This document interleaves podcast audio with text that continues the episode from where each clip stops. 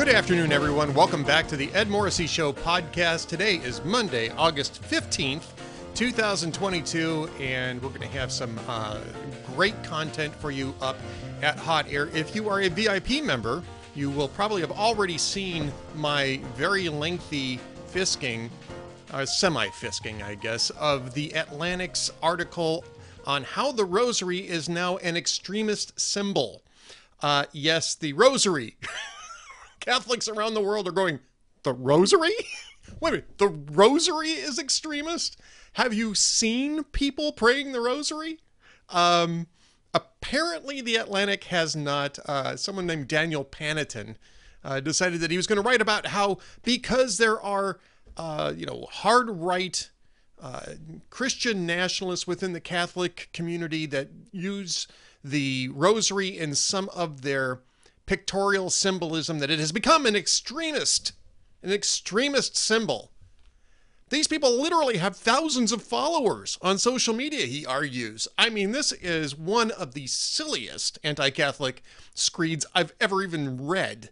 And it follows two days, two days after the Atlantic, same magazine, the Atlantic ran an article explaining that uh, Republicans pouncing all over Jane's Revenge for actually taking credit for actual violent acts is simply a uh, a dodge by the right to hide their own extremism.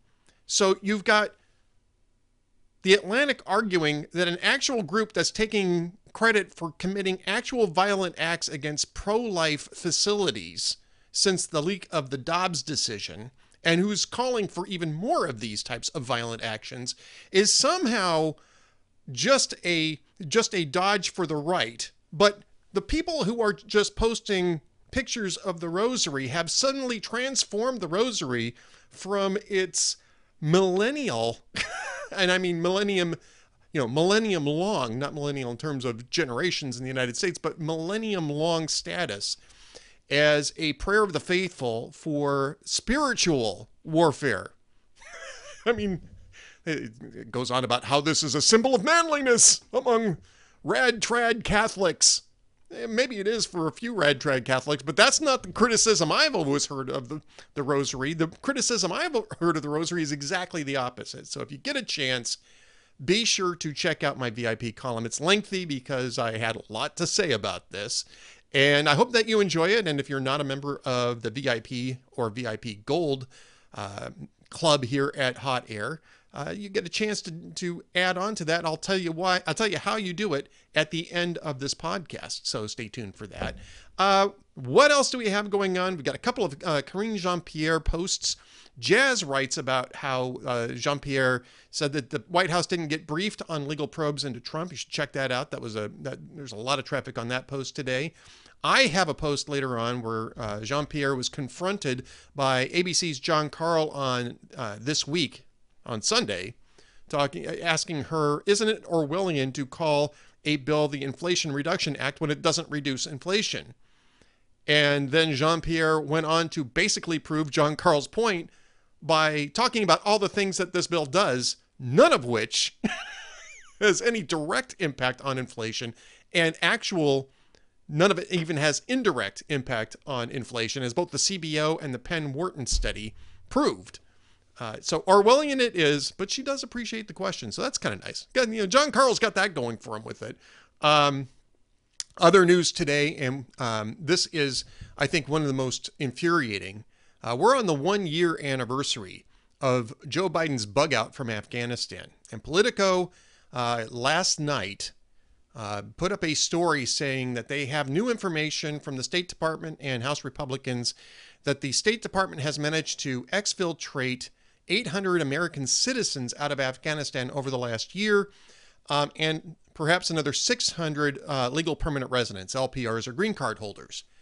That's out of an estimated 14,000, a number that we found out in early November of last year that got left behind by Joe Biden in Afghanistan. We're literally only getting out 10% of the people that he abandoned. And we still don't know how many American citizens are left, but we do know that the pace of getting them out has slowed down because in December, the State Department claimed that they had exfiltrated a combined 900 Americans, both citizens and LPRs, out of Afghanistan. Mostly, by the way, through the efforts of private groups, not through official State Department efforts. And that means that we've only um, exfiltrated another 700 uh, in the eight months since that report was made public.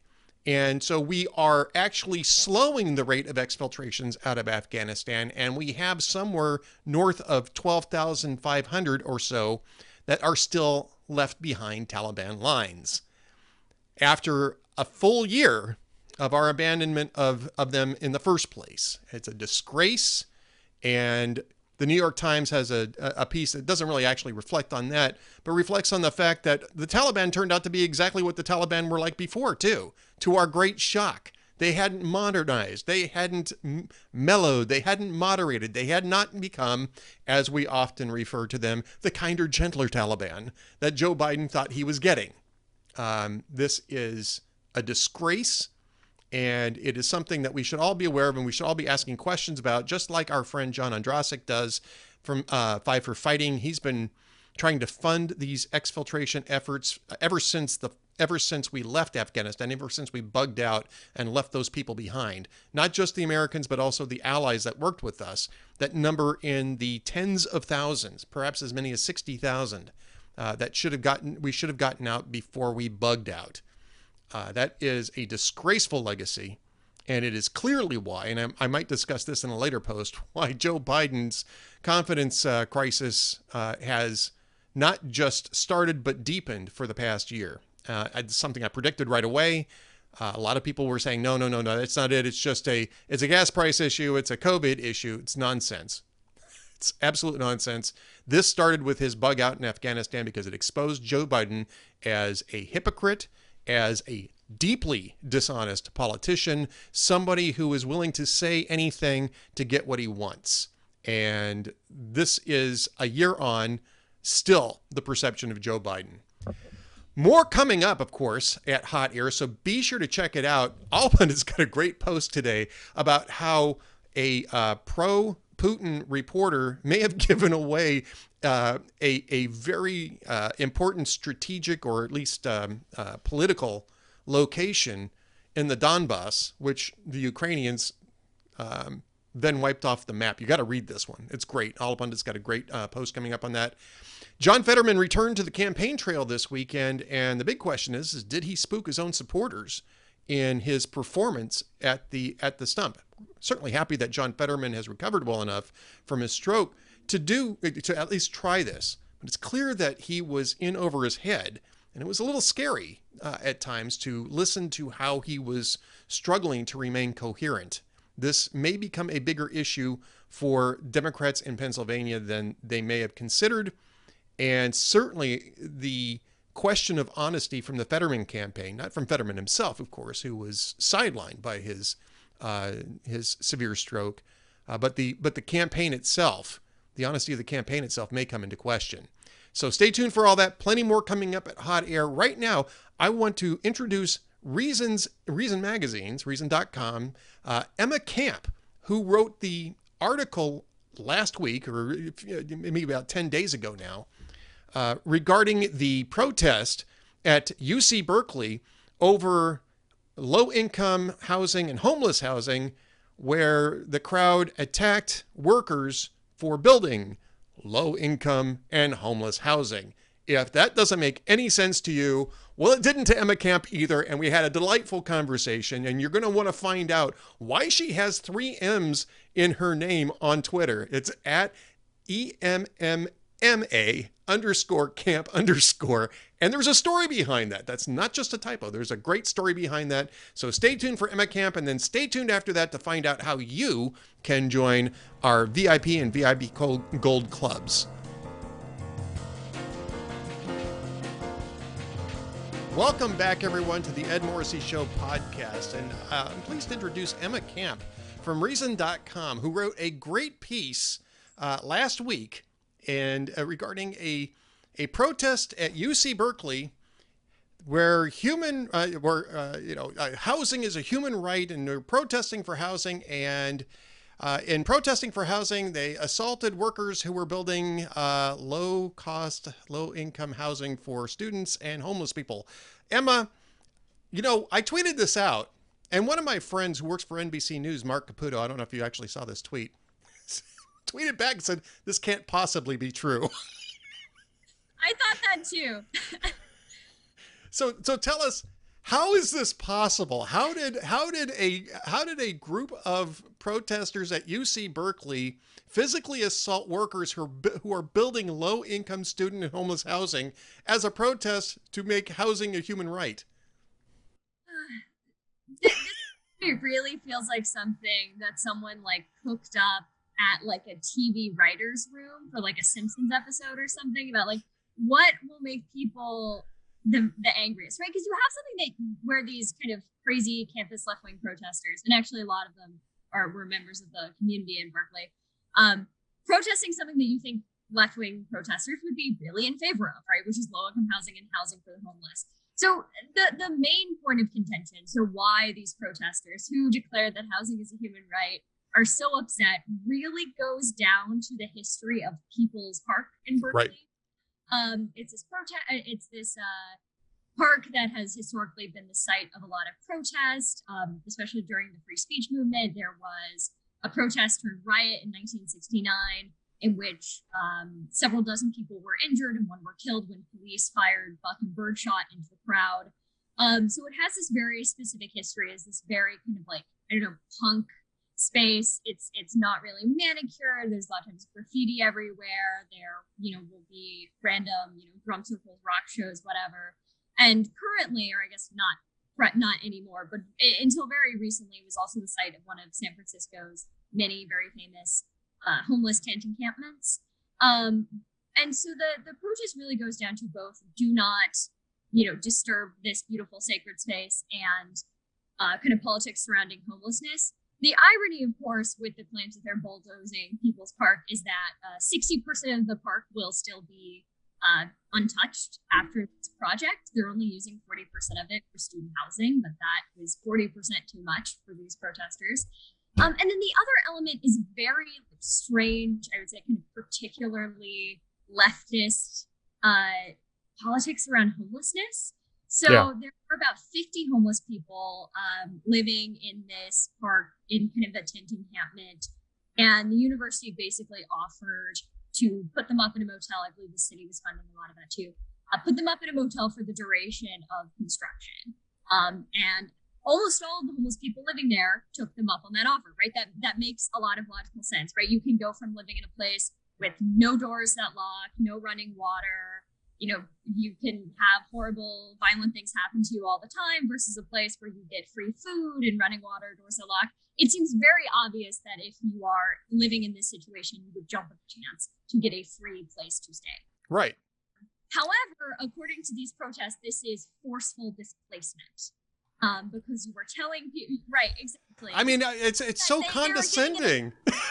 right. It, it is exactly. So it reminds me a lot. Um, there's this psychology PhD student named Rob Henderson, um, who wrote about this thing, this idea called uh, luxury beliefs. They're basically these ideas held by like the wealthy, educated classes about kind of poor people or oppressed people um, that they themselves often barely identify with and kind of have no practical application and are very condescending. It's beliefs like it's actually totally fine to be raised by a single mother, and it, it is not at all harder to raise a child on one income than two, or wh- whatever these kind of beliefs. Um, and uh, it reminds me a lot of that. This idea that uh, it's it's wrong to, in building this housing, which by the way would include 125 uh, 125 places for formerly homeless people to live right? Everyone living in the park could get a permanent apartment after this. Um, because there was 18 months where they can't live in this specific park and have the option to live in a motel, it is somehow displacing them and must be stopped, even if it means, you know, throwing bottles and rocks at police officers and construction workers and um, essentially halting the project, uh, which is really the tragedy of this of this all. Well, right. I mean, first off, this is UC Berkeley has a big problem with student housing. Yes, as you house 22% of the students there. Right. And so they either have to find apartments in a very expensive uh, you know, part of California. Not that there are a whole lot of non-expensive parts of California these days, but um, but especially in that area. Um, or as you report, they were they're sleeping in their cars to try to get by. So this is a this is a university that really needs more student housing in order to support its own student um, student base. But again, the, the idea here was that they were going to add 125 units for the homeless, and there were only I think um, at the start of this project, I think you put it at 49 or 50 homeless people that were actually living in the park, 46 of whom accepted um, uh, accommodations from the city. The city's involved in this as well, trying to trying to resolve this. And look, I mean, I'm not a big I'm not a big left winger, and I, I, you know, I think that homelessness has other issues in play that we need to be discussing. Um, and I think there's a lot of condescension about homelessness, about how, well, that's a lifestyle choice when it's really a whole lot of other things. But give the city credit. They're actually trying to do what they think is the right thing and, and looking out for these people. And you have even further left wing people who not just protest this. I mean, I don't have a problem with people protesting, Emma, but actually commit violence against the, against workers um, who they also supposedly, you know, uh, will will champion that are trying to build the housing that would that would solve these problems. I mean, just the, the levels of irony here and hypocrisy uh, are right, just yeah, amazing. It's absolutely maddening, right? This seems like something that um, you know, kind of left-wing housing advocates would be really in favor of, right? 125 homeless people that are currently living on the streets now the opportunity to, to have a safe place to live, which would allow them to get maybe even out of that homelessness housing and afford their own apartment because they can now, you know, take a shower so they can go and get a job and, you know, all of these other kind of resources that allow people to get out of homelessness actually be made easier here, right? This seems like a very like good progressive policy.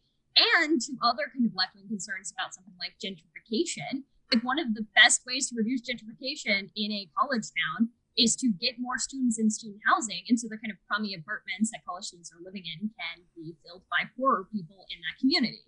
Right. Right. But, and I've actually read people saying this will increase gentrification. This would actually really reduce gentrification. Um, and so it is, it, seems to me that I, I, my kind of view on this is that a lot of these protesters have very specific views about the park and want the park to remain untouched and are kind of searching for a politically noble seeming justification other than we just really like this park. So it's NIMBYism is really what this is. It's not yeah, my backyardism. It's very, yeah, it's a very specific form of this kind of like left wing NIMBYism that's all about like I, and you know, I've also I read a Substack where someone saying, well, you know, they didn't build specifically rent controlled housing, so this actually isn't good housing, so they shouldn't do this. And no, it's like it's dorms. Like yeah, and, housing for the homeless, which will clearly be like massively reduced in price if it costs anything at all. Um, rent but, control. I mean, honestly, rent rent control in a student dormitory. I, I now, honestly, I have. Well, I've, these days it's hard to say I've heard it all because people are so creative in their insanity. But I mean, that's that's nonsense. That's a nonsense argument in terms of student housing is always rent controlled. The, the, the university right. controls the, the cost of it. Right. And it is cheaper than what you would get in the community. Absolutely. Like Berkeley. Right. Yeah. Well, you know, really almost any major college is usually located in a place where the, the rents are high a lot of times because the college is located there and, and they have a lot of students and, and your your point about gentrification is really well taken is that it's very disruptive sometimes in some of these neighborhoods, especially as they're transitioning, you know, through different um, demographic makeups, and and that happens all the time as well. But I, you know, to get back to the to get back to what's going on at Berkeley now, they were actually throwing rocks and other objects at the workers there. The police didn't make any arrests, but that's aggravated assault, and the school pulled the construction workers out of there for good reason. But have have they gone back? Uh, this has been a few days now. Are they are they going to start this up again, or are they going to stop uh, stop the construction over this? I have I have not seen any more kind of movement on this story. It's something I'm keeping an eye on, but I haven't seen much more. I hope they continue to build uh, housing in the park, but it seems as though there is a history of the university trying to use the park for some kind of facilities. Um, I think like a volleyball court at one point.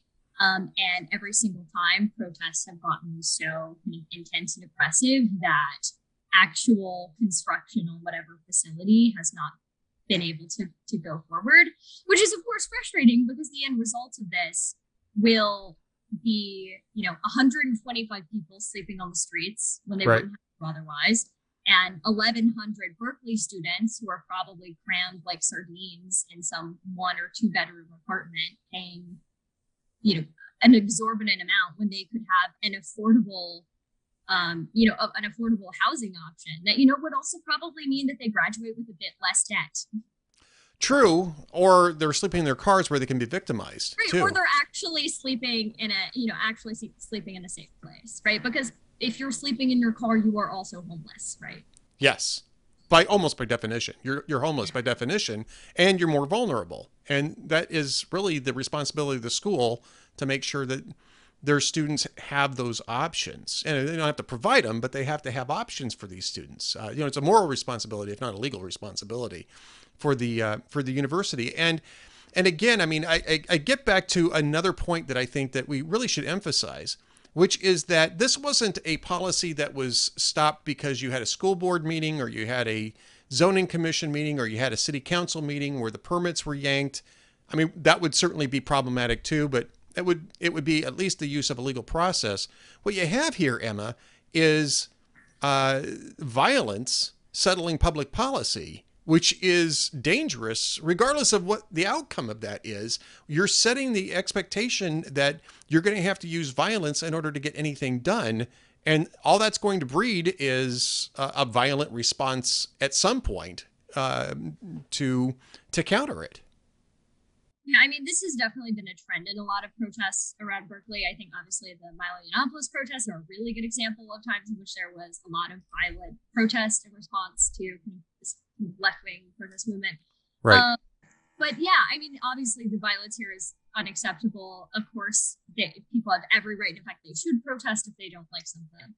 Um, but this really kind of goes beyond the pale, and it seems like it will simply have the effect of stopping uh, construction, not because the university realizes it's a bad idea, but because they physically can't go through with it without putting their employees uh, at, at some kind of health risk.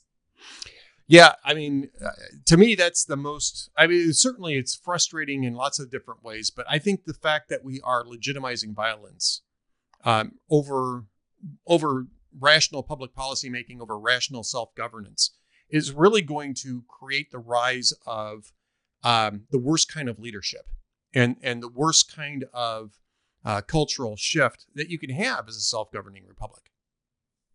I strongly agree with that, and I think this is a trend that has been happening in the past couple of years on both the left and the right, where there's been this rise of the authoritarian right and the authoritarian left, where kind of principles that we that these kind of small L liberal principles kind of go out the window, right? Right. You know, or do we have this idea that you know whatever the people decide in a democracy you know, we though that should be the person who holds the elected position. You know, we should agree that free speech is ultimately good because it, in fact, prevents violence from happening. It allows us to solve things with our words. You know, um, there there are these kind of strong, kind of almost individualistic, small L liberal values that kind of form the social contract that allow democracy to happen. And instead, you have no our political goals matter more than anything else, and we should get them by any means necessary. This kind of this idea in which the ends always justify the means, even if the means are violent or corrupt or what have you. Um, and I and I think it's incredibly troubling, and I find it particularly troubling that so many young people seem so kind of gung ho to embrace these kind of authoritarian politics because these are you know hope you hope that they mature out of it, but at the same time, these are the people that are going to be leading us very soon. Well, hopefully not quite so soon. I, I'm I mean, I, I, was joking around with my granddaughter not too long ago. It was right before she went to college, and I said, uh, you know, um, she says, I said, you know, it's going to be your world at some point. It's still mine for right now. So just keep that in mind. She laughed, you know. I said, just keep that in mind. Is It's still mine for the time being, but it's going to be yours soon enough. And you have to understand, you have to know what kind of world you want to live in. And and and I think that this um, you put it right. I mean, the authoritarian right and the authoritarian left, I think, um, are are driving to a politics where rationality and policy matters less than just the outcome of a power struggle. Um, and it's it, it, at, at a certain point, Emma, it's not even about policy. It's not about homeless policy. It's not about land use policy. It's simply about I am now in charge and I can exert my will over everybody else. And that is anything but self governance. Yeah, precisely. I mean, I, I feel like one of the best things about living in a democracy is that other people get to do what they want, right? And that right. It, it's my job to tell other people what to do. And the only person whose actions I get to control or dictate are my own, right? Um, and it's great that other people make life choices that I would never make in a million years, right? That's what makes life have kind of texture and value and creativity in society. Um, but this world in which we want to kind of bend everyone to our will, and especially our ideological will, I think is ultimately destructive because it's not about persuasion, right? It's about coercion and intimidation. Right? If someone changes their mind to believe something that I also believe, I want it to be because I actually convinced them, right? Not because they were afraid of what would happen to them if they didn't agree with me. That's exactly right. And you're writing at the right place for that, by the way. Reason.com yes. is a terrific, it's a terrific platform. Uh, tell us a little bit about yourself. I mean, uh, uh, what you've done in the past. You've got actually a, a, a really nice um, CV about uh, you know it in journalism, and I think have wound up at a, at a great platform with lots of great ideas. Yeah, so I uh, have really enjoyed working at Reason so far. I've only been there for about, uh, I guess, a month and a half. Um, I graduated college in May at UVA after, I'd say, causing a bit of a stir because I had a New York Times op-ed called, entitled uh, "I went to college eager to debate. I found self-censorship instead." I remember that it was an excellent essay. Yes. Um, and I just had another uh, op-ed in the New York Times a couple weeks ago um, about kind of consent and kind of college hookup culture, if you will, and sort of the ways in which it. Uh, I would say it's a soft version of like here's the way in which a sexual revolution is kind of bad for women. Um, so kind of going in another angle of kind of like feminist thought that I'm interested in writing about. Um, but yeah, a reason I, I write a, about a lot of things, but I really enjoy writing about these kind of education kind of related issues because I was so recently kind of in a university environment. While I was at UVA, I did a lot of free speech activism and advocacy. I was an intern for FIRE. Um, and so working at Reason has been really great because it's really allowed me to pursue all of my interests in this really like congenial, wonderful environment. So I highly recommend reading Reason to all of your listeners. Um, everyone there works really hard and is really wonderful and deserves your eyeballs. They are actually just a great group of folks. Uh, I, have known Nick Gillespie for a very long time. He's still editor. He's still the editor, right? The editor in chief at. Uh, uh, no, that's Katherine Mangu. Oh, that's right. That's right. It's it's Katherine. Yes, but uh, I've known Nick for a very long time, and um, I've been to the offices. Those are like the coolest offices too. I mean, it's uh yeah. I'm in it. I'm in it right now in the podcast. Yeah, I know. It's great. It's I have the little sound foam tiles around me. well, it looks great, but the offices are wonderful, and it's gr- great, folks. And it's you know, it's it's libertarian rather than conservative, but there's a lot of overlap there, and um, and I think that conservatives really need to have that sort of libertarian mind check every once in a while. And reason is just smart, uh, consistent libertarianism, and really enjoy reading it. And I'm really glad you're there. I think that it, you're you're going to do really well there, and I'm hoping you're going to come back and talk more about other work that you end up doing at Reason.com. That that would be wonderful. I I really enjoy working at Reason. I'm very I'm very I feel very lucky that yeah. I am in this position. So where else can people find you? Um, and your your I know that your Twitter handle. You're gonna have to explain your Twitter handle just a little bit because I actually I actually behind it. Oh, there's well, let's hear the great story. There's a fantastic story. So my Twitter handle is Emma, but it's spelled with three M's. So it's E M M M A underscore camp underscore, and camp is spelled C A M P, like summer camp. So the story behind that is that there was a clerical error on my birth certificate, which made my legal name Emma, but spelled with three N's for 18 years. Wow. Wow. And I didn't know this because uh, my parents, it was, it's on my social security card too. My, my parents didn't notice. I didn't notice until I was 15 and going to get my learner's permit. And the lady at the DMV says, What's your name? And I say, Emma Camp. And she says, And that's spelled with three M's? And I go, No. And she goes, Not on your birth certificate. And this whole time, my, I didn't know, my parents didn't know. So my actual learner's permit, that I still have around, has it spelled with three M's on there. They, they're like, well, we have it, it's on your documentation. This is really a great story of government bureaucracy and how infuriating it is. Um, and so I started getting a little stressed out about the fact that when you like take the SAT, your ID has to match your name, and you've got like I was worried that there would be some kind of I would have to apply to college as Emma with three M's, or there could be some kind of bureau- bureaucratical issue. Um, so I got it corrected, which is different from changed, and so my parents had to dig up like re- records from when they took me to the pediatrician when I was like nine months old, and like my kindergarten public school registration forms to prove to the state that they meant to name me Emma, but with two M's, um, and uh, not you know instead of with three M's. And so I finally I got it corrected when I was 17, almost 18. So that is the very rich story behind my Twitter handle.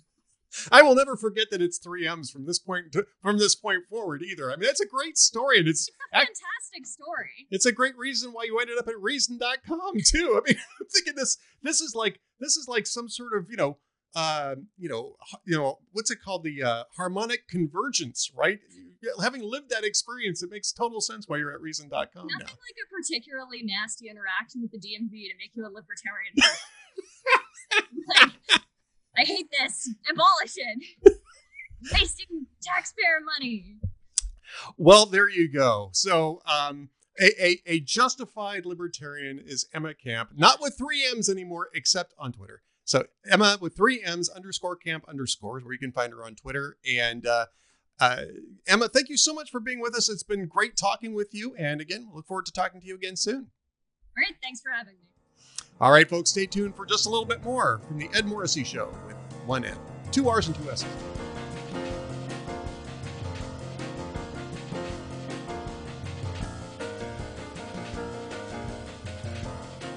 Thank you for watching and listening to the Ed Morrissey Show podcast. Be sure to subscribe at Spotify, Apple Podcasts, and YouTube to get alerted as soon as new episodes get published. You can support the Ed Morrissey Show and Hot Air's VIP reporting by becoming a VIP member, too. Visit hotairvip.com and use the promo code SAVEAMERICA, all one word, for 40% off your membership.